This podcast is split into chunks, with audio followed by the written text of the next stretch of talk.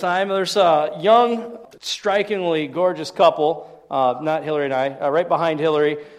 No, those are not my. That's not my older brother and sister. Those are my parents. Yes, I know. So you want to know what uh, Jesus and good, clean living can do for you? Right there. There you go. Um, amen. I've probably traveled a little bit more and lived a little harder, so I may I may be catching up to my parents, but don't hold that against me. But uh, glad they're with us this morning. Came off to surprise us from Indiana. So a lot of good things came out of Indiana. I'm one of them. So I, am excited to be. I was excited to be here anyway because I get to do one of my. It's funny as a kid, you try to think, what are you going to do with your life? And as a kid, I thought, well, what do I spend most of my time doing? Well, it's running around with a toy gun shooting my brothers. So I thought that's what I should do with my life, and not running around shooting at my brothers with toy guns, but in, in the real world scenario. And God had other plans, and eventually, like, well, God, what do you want me to do? And I realized finally, I'm actually getting to do what I love the most. I, you give me a good, meaty theological conversation or, or some abstract, I get to do that. And, and I love Scripture. We've got this collection of ancient texts that have been preserved over thousands of years, written by multiple authors. God speaking through all of these people to us. Have we ever stopped to think just how amazing the Bible is? I was listening to a podcast this week, and it was, it was, it was um, disconcerting a little bit. They were giving statistics on Christians, and particularly in America and maybe across the world. And I forget, there was like 70 to 80% of Americans identify as Christian, whatever that means. I guess you can throw on a, a Jesus hat or t shirt and call yourself a Christian. They identify as Christians, but 9% have actually read their Bible on a daily basis or on a regular basis. Not even a daily, but a regular basis. So they found, I think, forget even a, uh, it was nine or somewhere between three and nine percent actually even know what the Bible means or says. And so it's, it's no wonder we've got a lot of Christians out there with goofy ideas about, about God. And, and what's really sad, too, is, is uh, a lot of people who are against Christianity, they don't know anything about Christianity. There was a time, at least, people who are against it at least bothered to study it and know it, but, uh, but we, we haven't seen that happen. So, how important is it that if, if this, we believe, God breathed his instruction, his words, his purpose, his life into humanity through Christ, that he spoke through the ages, through multiple people, revealing that was going to happen, and it all did happen. It's pretty amazing once you start getting in here.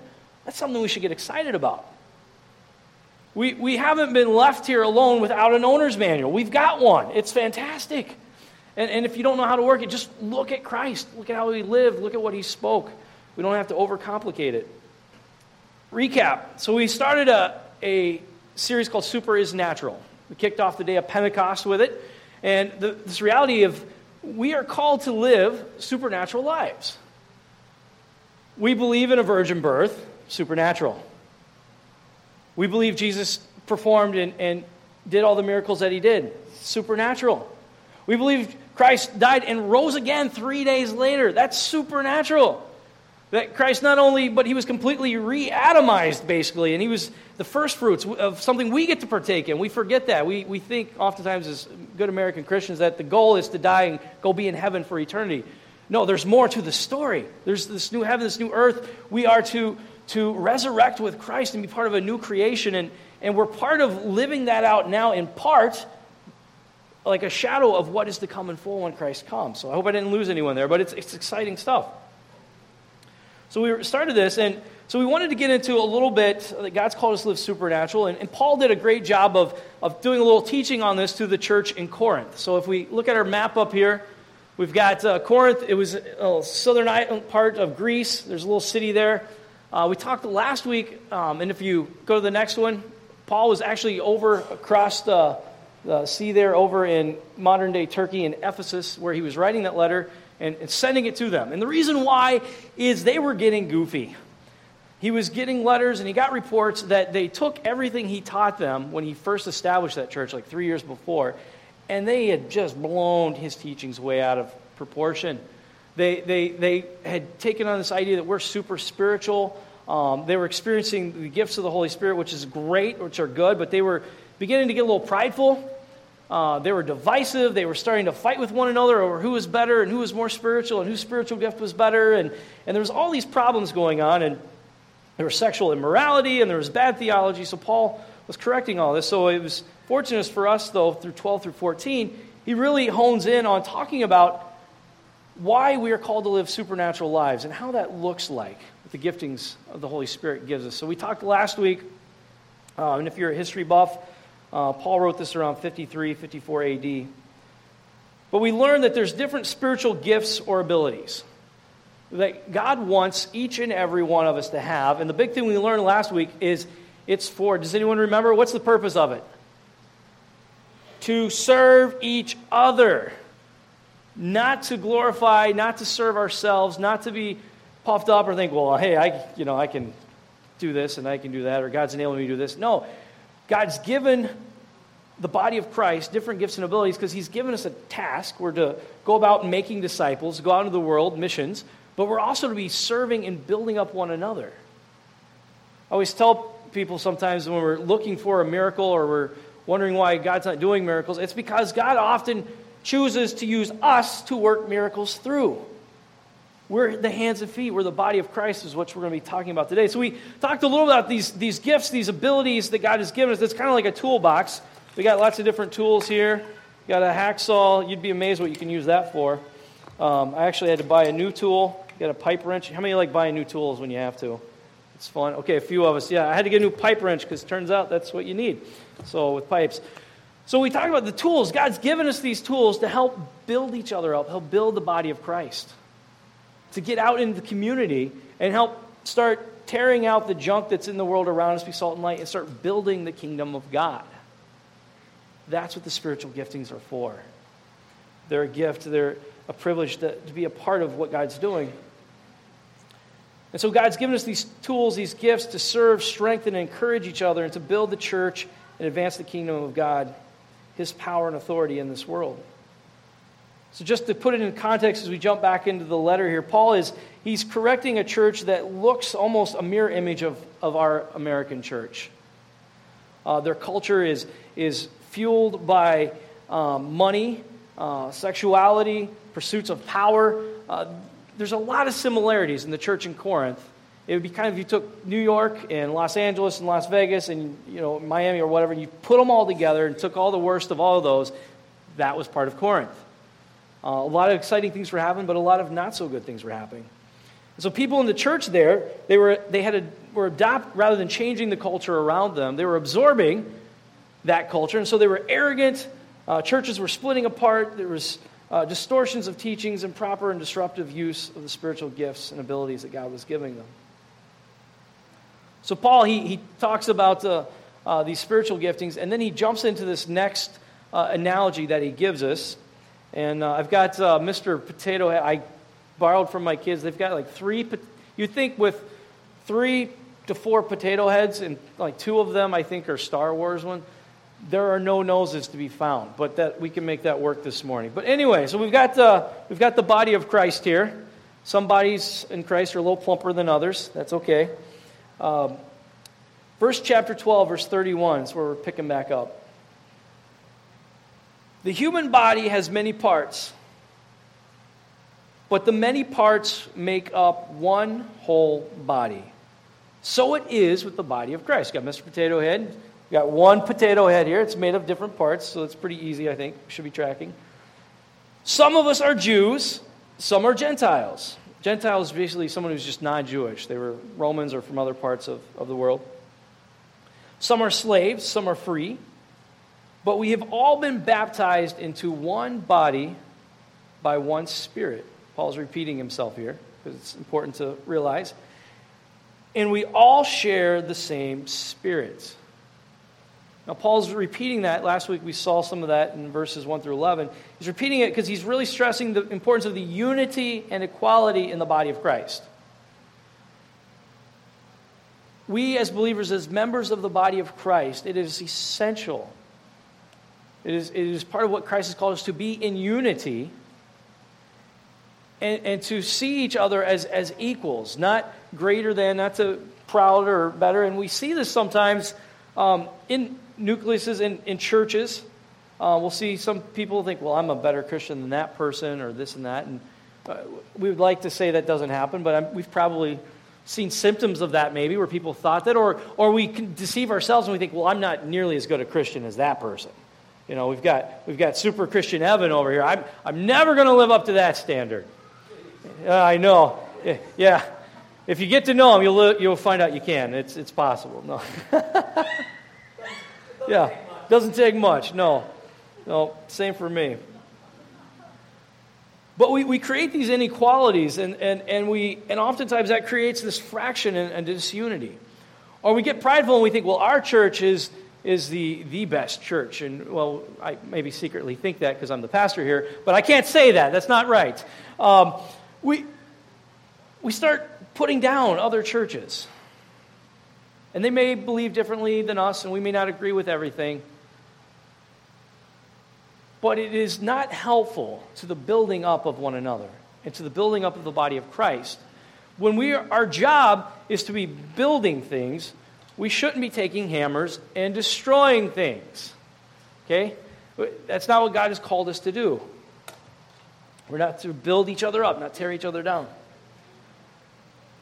So Paul just reminds them there's one Holy Spirit. So in case their spirits get a little excited and they think their spiritual gifting is more important than someone else's, he's reminding them, look, it all comes from one source. It comes from the Holy Spirit. And that no one in the body of Christ is more spiritual or important or valuable than anyone else. There's no hierarchy. He was kind of reminding because they were coming out of a pagan uh, belief system where they had multiple gods, and one god would be in charge of healing, and one god would be in charge of, of fertility, and one god would be in charge of, of harvest. And, and God's saying, No, I am the God of all of this. It, it's not a different spirit, it's not more spiritual than one the other. It's all from God, it's all the same. So, our socioeconomic standing, whether slave or free, the rich or poor, our ethnicity, what color you are or culture you're from, our, our sex, whether we're male or female, does not determine our value or ability to serve and be used by God in the church. Can I get an amen? All right, good. So Paul goes into this analogy to help us better understand this. Again, he says, Yes, the body has many different parts, not just one part. If the foot says, I am not a part of the body because I am not a hand, that does not make it any less a part of the body. How many of you uh, would like wish that that were true in life? You could make something not so by just saying it. I am not in debt. Doesn't work that way. Uh, same thing, you know, or, or say, you know, they had the, the, the staples button, you know, you could just hit a button or the redo button, everything go up, or you'd like to just be able to say, no, that's, that's not true. I, I'm perfect all the time. It, saying it doesn't make it true. But we oftentimes in our culture, and I think it was the same in their culture, we have this mistake because of our arrogance. We think if we think it, it must be true because we only think the best thoughts. If I think it, it must be true. And so the same thing was happening in the body of Christ. There was this uh, people were getting upset, and some people were like, well, why does so and so get to stand up and, and sing? And, and I'm, I'm, you know, in the nursery. I don't know if they had a nursery, but they, they had multiple tasks. They were all coming together and serving. And, and it'd be like, well, if I'm not, you know, singing with Becky, or if I'm not reading some, if I'm back where no one can see me, I'm not really a part of the church. Is that true? No. And so this was happening. So he's saying, look, just because you're a foot and maybe God's called you to do a certain work, and God's called someone, someone to do something else, just because you say you're not the foot doesn't mean God didn't still call you to be the foot. And if the ear says, I'm not part of the body because I'm not an eye, would that make it any less part of the body? If the whole body were an eye, how would you hear? Or if your whole body were an ear, how would you smell anything? But our bodies have many parts, and God has put each part just where He wants it. How strange a body would be if it only had one part.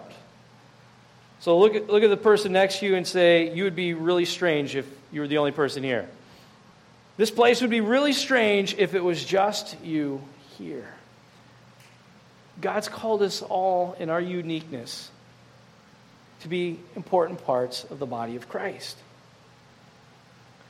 And sometimes we, we slip into the lie and this idea that, well, I'm either too brand new of a Christian or I keep screwing up too much or Satan's got a lot of tricks for us or maybe we've been a Christian our whole life and we've, we've walked the path and then God, you, the enemy comes in and says, you're outdated, you're, you're used up, there's nothing left for you to do in the body of Christ. And we, we give into it. Or what happens is life happens and we get distracted and, and we get too busy for God. We get too busy um, to do what God's calling us to do, and, and we kind of drift away or we get isolated, and uh, that happens too sometimes. And then we're way over here. Now, what good is that arm to Mr. Potato Head if it's way over there? It's not rocket science. Kids, help me out.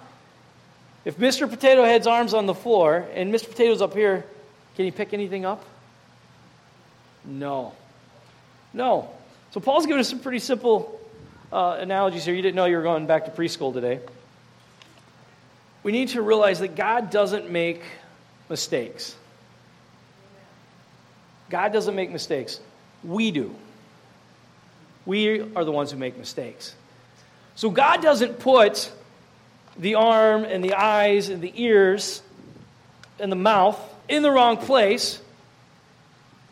We put them in the wrong place. When God was calling me to, to, to be a, a pastor, I, I fought with God a long time because I was telling him, God, you've got it wrong. I'm not a mouthpiece. I've got a mouth, but I'm not a mouthpiece.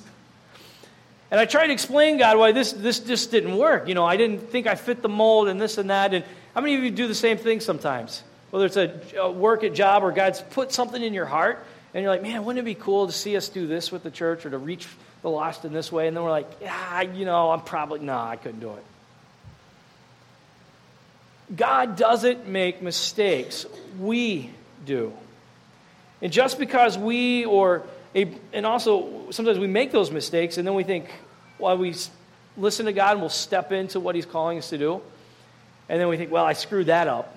And a lot of people walk away from their faith in Christ sometimes because God's called them, even though they're, they're new Christians and you know they're, they're in process, they'll come into the body of Christ and start serving or doing something that they feel God calling them to do, but then they screw up. And that happens sometimes. We, we screw up. We make mistakes, right? And then what happens, is we're like, I just screwed up. I must have been the wrong person. I was in the wrong place. If God put us there, we weren't in the wrong place. We just made a mistake while being in the right place. And we need to remain and allow the other giftings in the body of Christ to encourage us, to pick us up, and help us move forward. Just because ourselves or a brother or sister in Christ or a church leader or a pastor makes a mistake doesn't mean that we or they are necessarily part of the wrong body. We, we like things to be perfect. We like things to go smoothly in our American culture. And when things get a little rough, when things get a little smooth, we see that in, in our culture with relationships.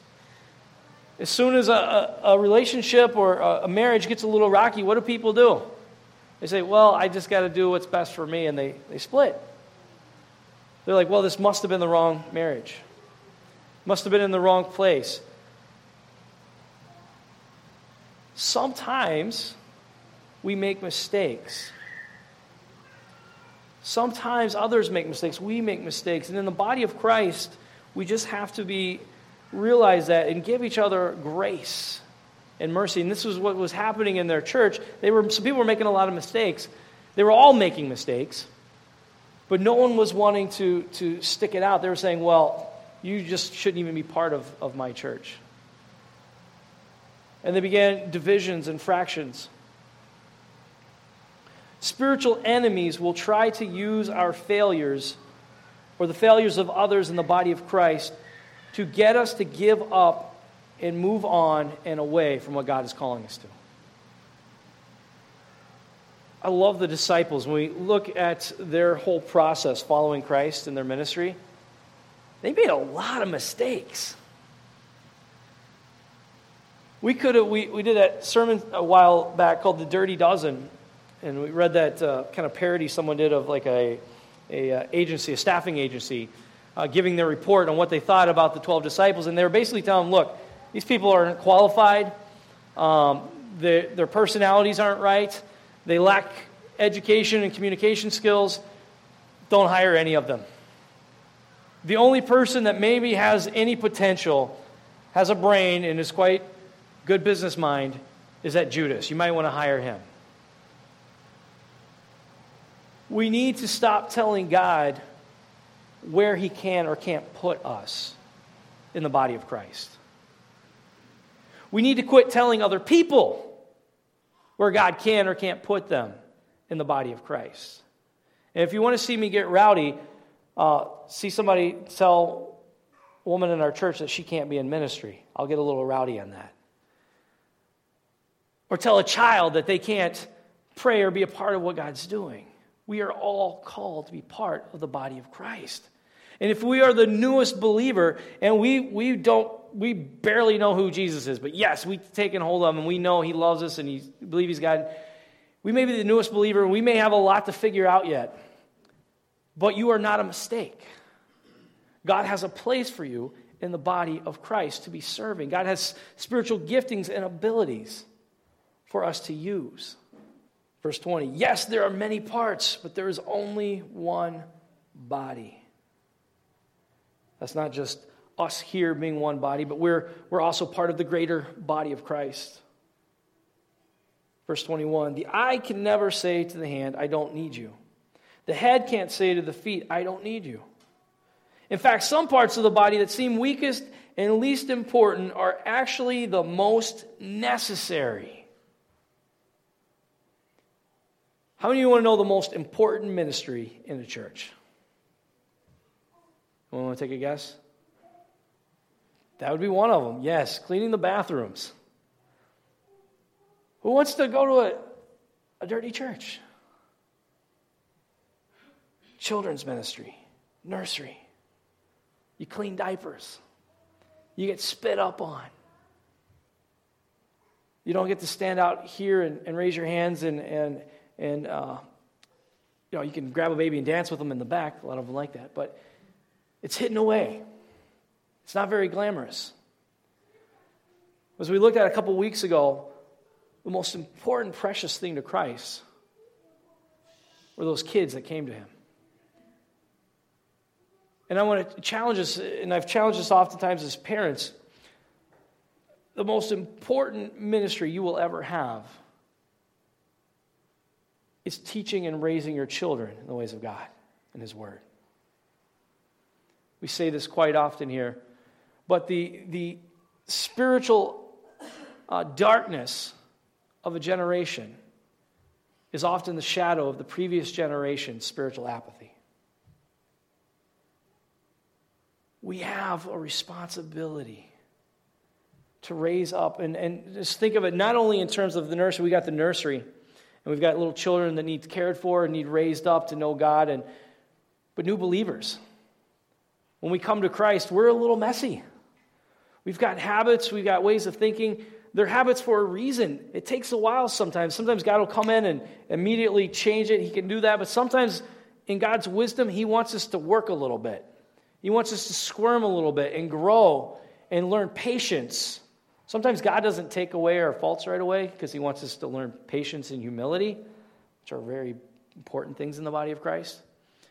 So He allows us to keep coming back to Him, keep persevering, keep struggling. Some parts of the body that seem weakest and least important are actually the most necessary. I'm going to throw just a few out here. Nursery, sound tech. Eric's up there hiding. You don't usually get to see him. But it's, it's a beautiful gift to be able to, to have sound and, and to have music. And, and you can have the best musicians, but, but to have someone up there helping, it, it adds everything. There's so many parts of the body of Christ facility care and mentor, uh, maintenance, mentoring, benevolence, social care, etc. Verse 23 And the parts we regard as less honorable are those we clothe with the greatest care. So we carefully protect those parts that should not be seen. There's a reason why we do a lot of safety checks and we put a changing table and make sure we have fresh stuff in the nursery. Some of those things we don't want to see what goes on in there, but it needs to be taken care of with the utmost care, as if everyone would see it. The things behind the scene, the things unseen, the things that no one sees taking place, those are some of the most important, precious things that we could be doing. I guarantee you, me getting up here and speaking on Sunday is not the most important thing that's going to take place in this church this week. Verse 24. And while the more honorable parts do not require this special care, so God has put the body together such that extra honor and care are given to those parts that have less dignity. This makes for harmony among the members so that all members care for each other. All members care for each other. They were getting a little goofy. They were starting to think, well, I do this and they do that, so I must be a little more important. They weren't caring for one another, they were caring for themselves within the body of Christ. They were a consumerist culture, just like our own. They went and participated in church because of the prestige, and there was this exciting new thing going on, and, and they wanted to be a part of it. And it became, had this, God was using the spiritual giftings. One thing that's really scary is God gives us gifts. And just like a child, you can give a kid a gift, but it doesn't mean they're going to use it correctly.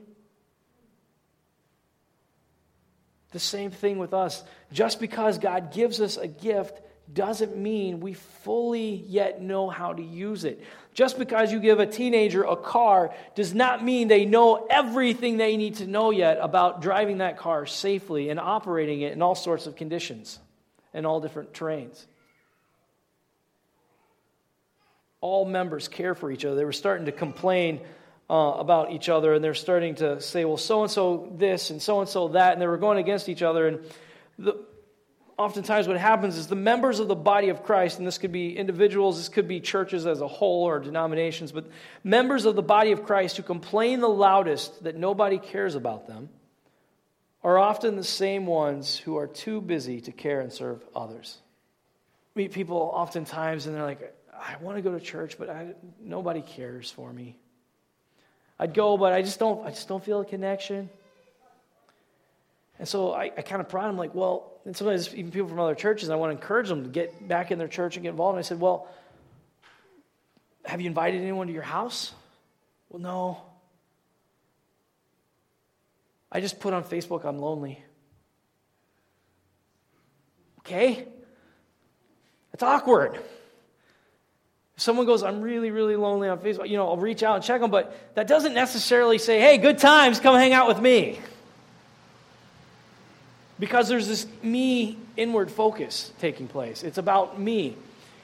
And we talked about last week, when we come together as the body of Christ, if our focus is serving and encouraging others, in the process of that, as we all come together to do that, we get our own needs met. Paul picks up on this in verse 26. He says, If one part suffers, all the parts suffer with it. And if one part is honored, all the parts are glad. There is to be no room for jealousy. There is to be no room in the body of Christ for, I remember, my parents probably remember as a kid, my brothers and I, we might get in a, got in a few arguments over who was doing more work or who was doing a better job. And uh, I'm not going to say that mom would get a little heated, but if the house was a mess and, uh, you know, you, you started picking things up. If mom wasn't in a good mood, you started picking up. And then brothers, we would get downstairs and we're like, come on, get going. And like, one of my brothers, like to, he thought he was, and this older ones, we didn't think he was. And so we would start getting mad at him, start yelling at him, come on. And we like, this isn't fair. We're doing all of it, and you're the one who made most of the mess. Church is like a lot of kids. We all are kids. That's why God calls us his children. It happens. We get frustrated and we go, they're making all the mess and we're doing all the work. And so I want to challenge us maybe we can help that by not getting mad at other people and thinking ourselves better because we're doing more, but we invite them to come alongside us and work with us. We invite someone to come alongside us so we can encourage them. And maybe as, as the body, as we encourage one another, we all begin to step up and, and, and feel supported that we can step into the callings and the giftings that God is calling us to. If one part suffers, all the parts suffer.